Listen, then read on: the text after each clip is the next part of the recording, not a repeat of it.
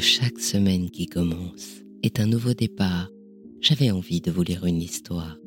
Alors je vous propose le bijou comme un bisou du dimanche soir. Avez-vous déjà pensé à vous reconvertir en joaillerie? On le sait, les ateliers cherchent aujourd'hui des volontaires. Vous vous dites peut-être que ça aurait été bien avant, plus tôt. Eh bien, chez FG Manufacture, une académie permet la reconversion en joaillerie. Écoutons-les.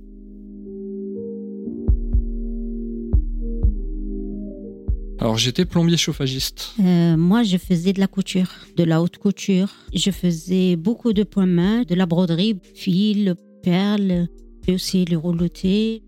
J'étais euh, professeur de danse et danseuse professionnelle. J'étais conseiller de vente dans un magasin de fourniture d'art.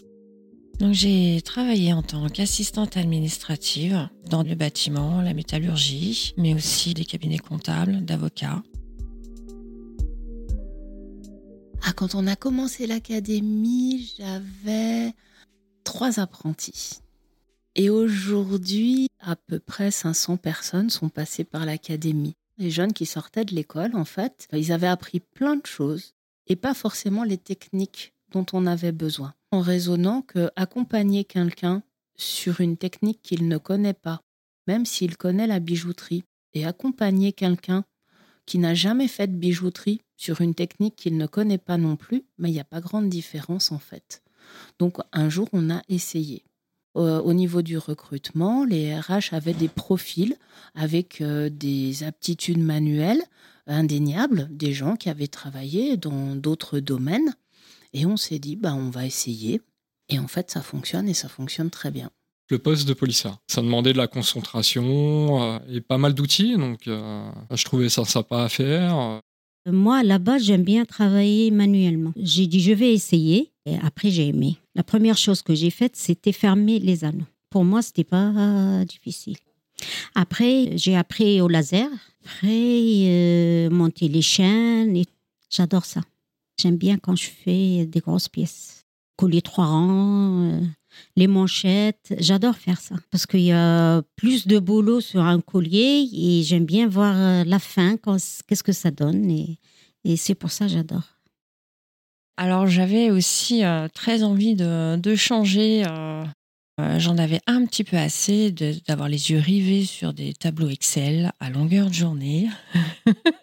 Et euh, je sentais qu'avec mes mains, je pouvais faire euh, beaucoup d'autres choses. Et comme j'ai le goût pour la précision, pour, euh, pour les tâches qui demandent de la minutie, j'ai donc choisi la bijouterie. Mais ça s'est pas fait du jour au lendemain. Déjà, je me suis posé vraiment la question qu'est-ce que je veux pour moi? Qu'est-ce qui me ferait plaisir de faire, indépendamment de la vie des autres? Et du coup, je me suis posé la question à mon cœur, à moi dans quel métier tu souhaites t'épanouir? Voilà. Ensuite, qu'est-ce que je peux faire dans tout ce que je veux faire? Après, entre vouloir et pouvoir, peut y avoir une différence. Et qu'est-ce que je choisis Et ça m'a amené petit à petit à la bijouterie. J'ai questionné des professionnels. Donc avant même de rencontrer FG, hein, j'ai pris le téléphone pour savoir bah, quelle était leur journée type, la journée type d'un débutant. Et là, je me suis aperçue que déjà physiquement et mentalement, ça, correspondait avec euh, ce que je pouvais faire. Le premier contact euh, chez un artisan avec l'établi et euh, bah, j'étais pas très rassurée. Il était derrière moi. J'avais un peu peur. Moi, je suis peut-être un cas particulier où j'ai choisi la bijouterie, mais je n'ai pas de prédisposition pour ça. Donc, j'ai dû tout apprendre de la base. Et là, euh, l'artisan, il va vous dire, oh bah dis donc, c'est pas folichon, euh, voilà. Et si vous avez ce choix du cœur, vous allez pouvoir passer au-delà de tout ça. Le truc le plus dur, euh, je dirais, c'est d'avoir euh, le bon geste. Moi, la première fois que j'ai pris euh, le box-fil, donc la scie du bijoutier, euh, j'allais tout tordu. C'était même démoralisant. Ce que j'ai trouvé plus dur, ce sont les premiers gestes, un geste précis. Après, vous vous êtes concentré sur ce que vous faites. Le progrès vient assez rapidement pour apprendre à, à faire des traits euh, vraiment droits. Moi, je le cache pas, j'ai mis plusieurs semaines. Euh, mais en ce qui me concerne, ça m'a demandé euh, quand même pas mal d'efforts j'en garde vraiment un excellent souvenir. Et je me dis pas, oh là là, qu'est-ce que c'était dur. Quand j'ai compris que l'outil était le prolongement de mon bras et de ma main, était le prolongement de mon corps, et faisait en quelque sorte partie de moi-même au moment où j'effectuais le travail, c'est ce qui m'a vraiment permis de décoller. Et là, je me suis dit, oh, qu'est-ce que je me sens bien. J'étais à l'EFG Academy. La quatrième semaine, ça a été la révélation. J'ai eu euh, trois bonnes semaines assez difficiles. Il y a eu le déclic. Parce que forcément, en formation, vous allez vous trouver à côté de gens où ils vont faire ça. Ce que vous, vous avez mis trois semaines à faire, certains vont le faire en une semaine. Il me semble qu'on a tous des capacités, simplement, elles ne mûrissent pas au même moment. Et à partir de là, si on a l'amour du travail bien fait... Euh, la soudure, pouvoir transformer euh, le métal, le voir chauffer, le voir fondre, le voir se refroidir, pouvoir maîtriser une flamme, pouvoir gérer sa puissance, pouvoir gérer la distance euh, et apprendre à connaître son métal. Euh, le métal bouge, le métal change de couleur, le métal a une odeur aussi et tout ça, ça s'apprend en pratiquant. C'est ça que j'aime bien. Donc je suis entrée directement dans les ateliers. Il a fallu beaucoup travailler et hélas, j'ai fait aussi des erreurs. Les erreurs impliquaient euh, de mettre les pièces au déchet. Euh, l'échec est difficile, mais euh, j'ai travaillé, j'ai rien lâché et puis j'ai fait mes preuves. On ne m'a jamais mis la pression. je fais ça très bien toute seule. Je suis arrivée moi, dans un atelier de bijouterie pour faire au tout début hein, la création de chaînes. Il faut commencer par le commencement. Ensuite, de l'émerie. La pièce est brute et en fait, on vient enlever cette première couche terne et rugueuse du bijou. Pas de déformation, pas de casse. Euh, voilà. Donc, il faut être à la fois délicat et, euh, et minutieux. Et l'étape d'après, c'était la brasure, la soudure, l'assemblage. Donc, on utilise un chalumeau, vraiment des choses qu'on ne fait jamais dans la vie de tous les jours. Hein. C'est ça qui est intéressant dans ce métier, c'est vraiment toutes ces techniques qu'on peut découvrir. Après la brasure, c'était des choses plus complexes, les mécanismes, les fermoirs, les ajustages. Il faut prendre le temps de comprendre pour réussir. Aujourd'hui, j'ai rejoint euh, l'académie pour euh, former les opérateurs qui arrivent chez nous et les apprentis en formation pour obtenir leur CAP. Donc euh, on m'a transmis plein de choses et aujourd'hui c'est moi qui le transmets. on ne va pas se mentir. Créer cette académie et changer de métier, ce n'est pas magique. Alors bien sûr, j'ai cherché à comprendre la recette de cette FG Académie qui en 5 ans est passée de l'accueil des jeunes à l'accompagnement de reconversion. Alors la création de cette académie, c'est euh, Gilles Féchet qui en a eu euh, l'idée. À l'époque, euh, j'étais responsable de l'atelier qui s'occupait des commandes de la place Vendôme. On avait pas mal de jeunes qui sortaient de l'école, donc on avait besoin de les accompagner pour qu'ils puissent être efficaces dans la manufacture. Gilles m'a proposé d'ouvrir une académie pour gérer tous les apprentis qu'on avait dans la manufacture, pour qu'ils puissent être formés sans le stress des ateliers le stress est souvent très très bloquant parce que l'atelier a besoin d'une main supplémentaire. Toute cette pression, elle est souvent compliquée à gérer. Donc l'idée était d'avoir un lieu où on puisse enlever cette pression pour vraiment permettre aux gens d'apprendre tranquillement, pleinement, et une fois qu'ils étaient en possession de la technique, pouvoir réintégrer l'atelier et d'avoir juste à s'acclimater à la pression de l'atelier, à ses camarades, etc. La pression, c'est la peur de mal faire et puis on a quand même euh, un client qui attend ses pièces dans un certain délai. Au départ, on sait qu'on est lent et c'est normal qu'on soit lent, mais cette pression-là, chacun la vit euh, un petit peu différemment. Il y a des gens pour qui c'est extrêmement bloquant et on se rend compte de ce délai, on se rend compte que lundi, il faut avoir fini son travail. Cette académie, on prend le temps de s'assurer qu'on sait faire les choses et après on regarde combien de temps on met. Une fois qu'on sait faire, de toute façon, le temps, on va le chercher euh, très naturellement. Ça vient dans un second temps. Et souvent, ils veulent tous euh, montrer qu'ils savent faire et ils confondent un peu vitesse et précipitation. Oui, mais si c'est pas bon, personne n'en veut. Donc euh, voilà. L'autocontrôle, il va être primordial. La capacité de la personne à voir réellement le travail qu'elle fait, avoir une critique réelle du travail qu'elle fait en fonction d'un modèle qu'on lui a donné.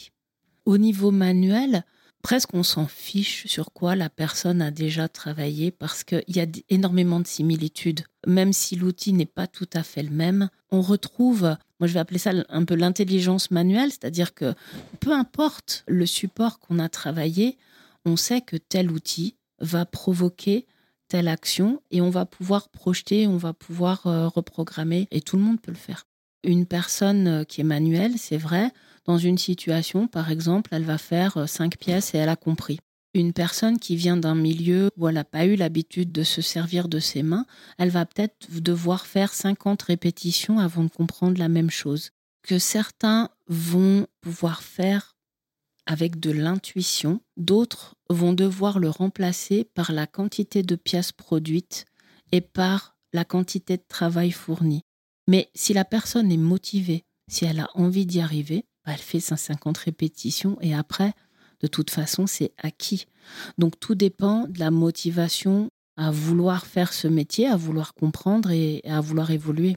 Moi, je ne fais pas vraiment de différence entre les âges parce que ça dépend vraiment du caractère de la personne. Je dirais que plus on a de l'expérience, plus on sait ce que c'est que le travail et plus on sait ce que c'est que d'apprendre. Après, euh, nous à l'académie, et je tiens à ce que ça reste comme ça, on va suivre les gens de façon individuelle.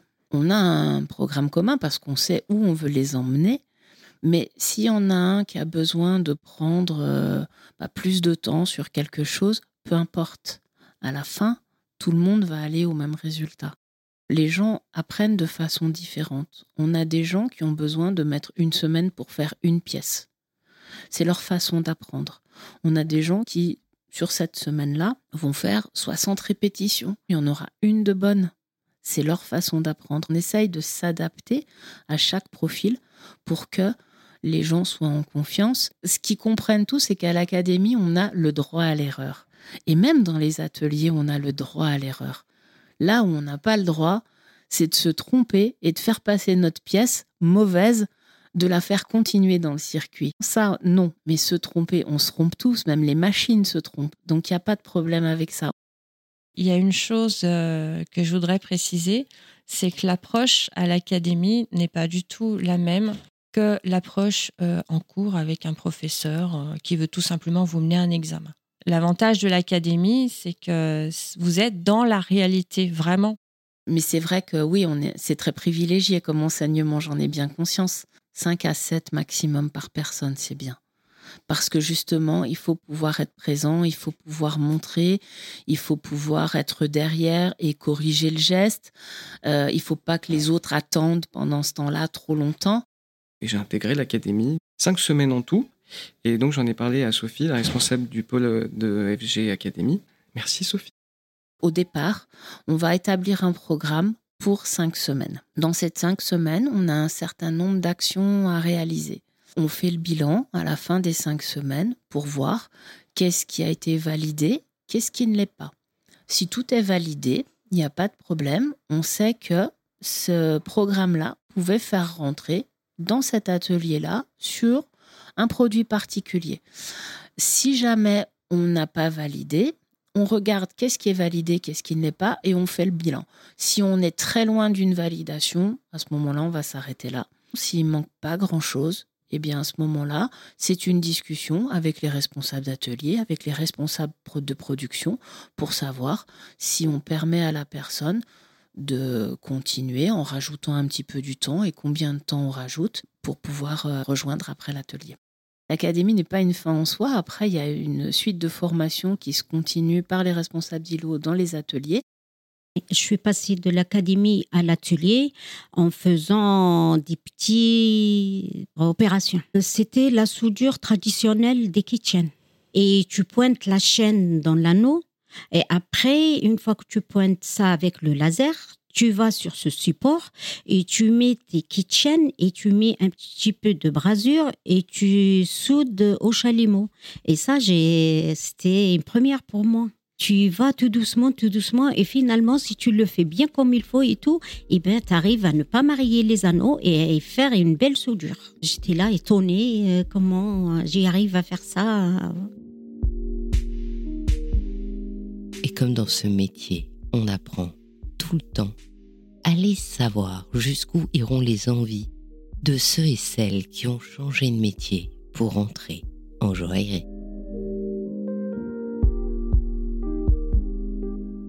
Euh, je finissais pas mon travail. En fait, je faisais une première opération et je donnais mon travail à un bijoutier pour le finir. J'ai parlé à ma chef d'îlot, Marianne, si c'était possible de revenir à l'académie pour me former, pour prendre le chalumeau et avancer encore plus. Et à partir de là, j'ai retourné à l'académie, j'ai passé deux semaines. Et quand je suis revenue à l'atelier, du coup, je faisais les opérations de A à Z. J'ai commencé par le poste de savonnage parce que bah, j'étais pas du tout du domaine et, et aucune expérience du tout. Quoi. Donc voilà, je nettoyais les pièces après le poli. Euh, on utilise des bains ultrasons. Euh, donc on dispose euh, en un premier temps les bijoux sur un support qu'on met dans le premier bain ultrason, un bain de savonnage qui enlève toute impureté sur le bijou, donc pâte à polir, etc. Et après, on disposait le support dans un autre bain de rinçage, toujours à l'ultrason, pour enlever le, savon et toutes les autres peut-être petites impuretés qui n'étaient pas parties au premier bain. Euh, on les vaporise aussi. Euh, ensuite, on les passe à la soufflette pour sécher les bijoux et euh, qu'ils puissent être contrôlés derrière. j'ai demandé à changer au bout de quelques mois sur un autre poste que j'avais vu rechercher dans l'entreprise, donc le poste de polisseur. Et voilà, j'ai été formé par une référente qu'on appelle ça. En un premier temps, moi j'étais dans un atelier qui ne demandait pas énormément de technique, c'était énormément de tours à polir. J'ai été en production directement Aujourd'hui, ça se passe pas comme ça. Aujourd'hui, euh, on passe par l'académie. Euh, ça n'existait pas encore quand j'ai été formé. Je suis resté un an et demi, deux ans, il me semble. J'ai appris qu'on a ouvert une, académie. Du coup, j'ai fait la demande aux formateurs euh, si je pouvais évoluer en, technique et en produit. J'ai eu une formation accélérée certainement parce que j'avais déjà l'expérience du poli.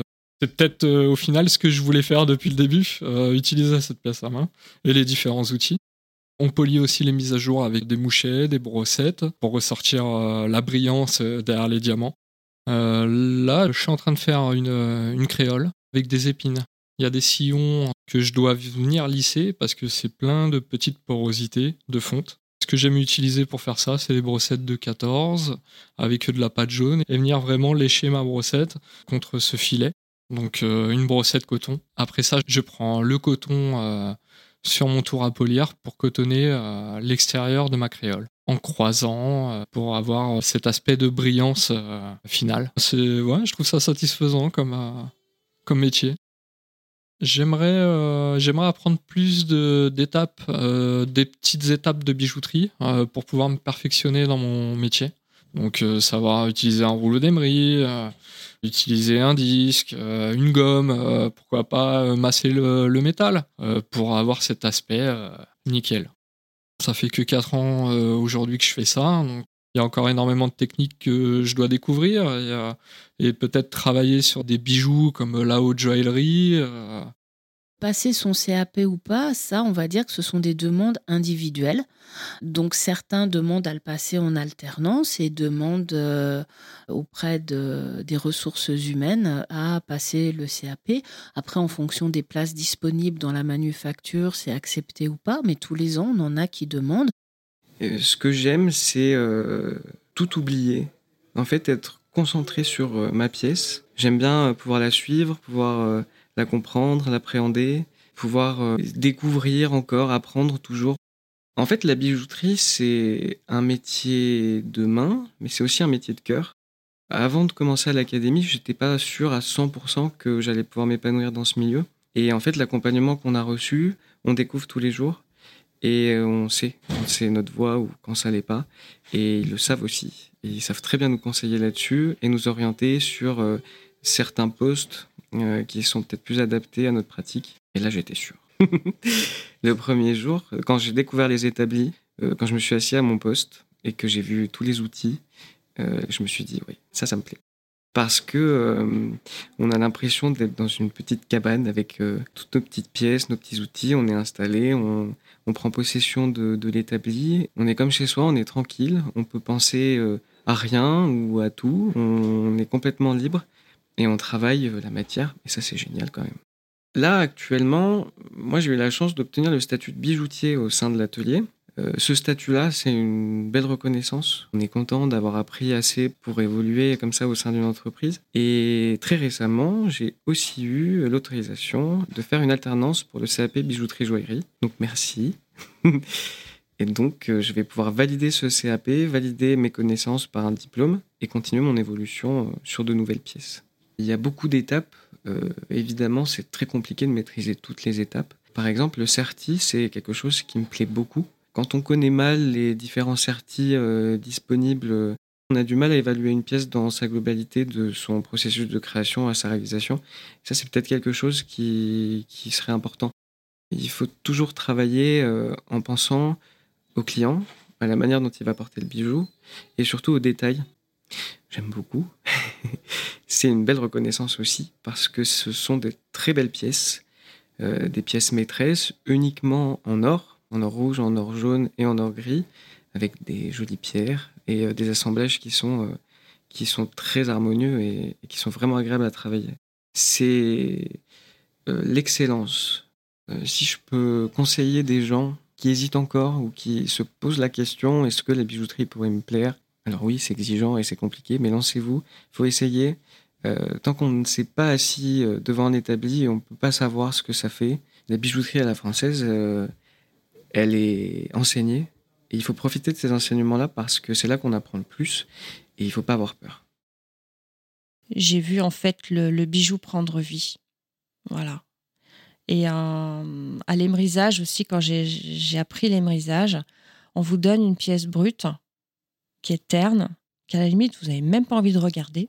Et euh, une fois émrisée, elle, euh, il y a l'éclat, l'éclat de la lumière qui arrive dessus, la, pièce qui, qui, qui, renvoie cette lumière, et elle prend vie. Elle prend vie. Et là, vous vous dites, je donne vie à un bijou. Et ça, c'est magique. Je me fixe pas un objectif précis. En ce qui me concerne, le plus important, c'est pas le temps, le but à atteindre, mais le chemin parcouru. Et durant ce chemin, qu'est-ce que je vais avoir l'occasion d'apprendre euh, Et euh, je vais apprendre un maximum de choses. Un maximum. Euh, là, donc, en fait, j'ai terminé mon dernier stage de formation continue, que je suis sortie de l'académie. Ça y est, j'ai eu mon contrat. Donc là, donc j'ai un petit laps de temps où je suis encore à l'école. Je prépare mon CAP. Et puis, on peut me souhaiter de continuer d'apprendre, toujours avec le même plaisir, tout ce que je pourrais apprendre, tout, tout. Moi, j'aime bien le calme qui règne malgré le bruit des outils. On travaille sur sa pièce, donc ça demande de la concentration. Certains disent quand ils viennent à l'académie que ça leur fait penser à de la méditation. Ma fierté c'est vraiment ma capacité à m'adapter à la personne. J'aime, c'est ce contact euh, face à face avec la personne, la découvrir et l'emmener sur une réussite dans ce métier. Quand ils sortent de l'académie, ils ne sont pas des bijoutiers confirmés, évidemment, mais ils sont capables d'aller travailler dans les ateliers. Et, euh, et ça, on peut être fier de ça et c'est un sacré boulot. Alors nous, on les fait travailler plutôt sur des bijoux que l'on fabrique. L'objectif, c'est de euh, les former pour qu'ils soient euh, polyvalents et opérationnels dans les, euh, ateliers. Aujourd'hui, quand ils arrivent, donc ils commencent par le B à bas de la, de la bijouterie, l'objectif en fin de formation, c'est d'arriver à réaliser un bijou dans sa totalité. Ce que j'ai préféré apprendre, travailler la pièce quand elle est brute, vraiment le, premier souffle du bijou. Euh, j'ai toujours aimé ça et c'est quelque chose que j'aime d'ailleurs transmettre aujourd'hui euh, aux apprentis ou aux, opérateurs qui viennent à l'académie. L'étape d'après, dans mes rêves les plus fous, ce serait d'être vraiment à la tête d'un atelier. Je me rends compte avec la formation, ce qui me plaît aussi, c'est d'emmener les personnes, qu'elles se révèlent et qu'elles s'épanouissent euh, dans un travail qu'elles aiment, sans oublier qu'il y a quand même une production et une efficacité à avoir. En fait, à, l'académie, notre petit secret, c'est que les gens, ils vont directement travailler sur de l'or. Et directement, ils vont avoir entre les mains le bijou de la place Vendôme qu'ils vont apprendre à faire. Qu'espérer de mieux comme reconversion?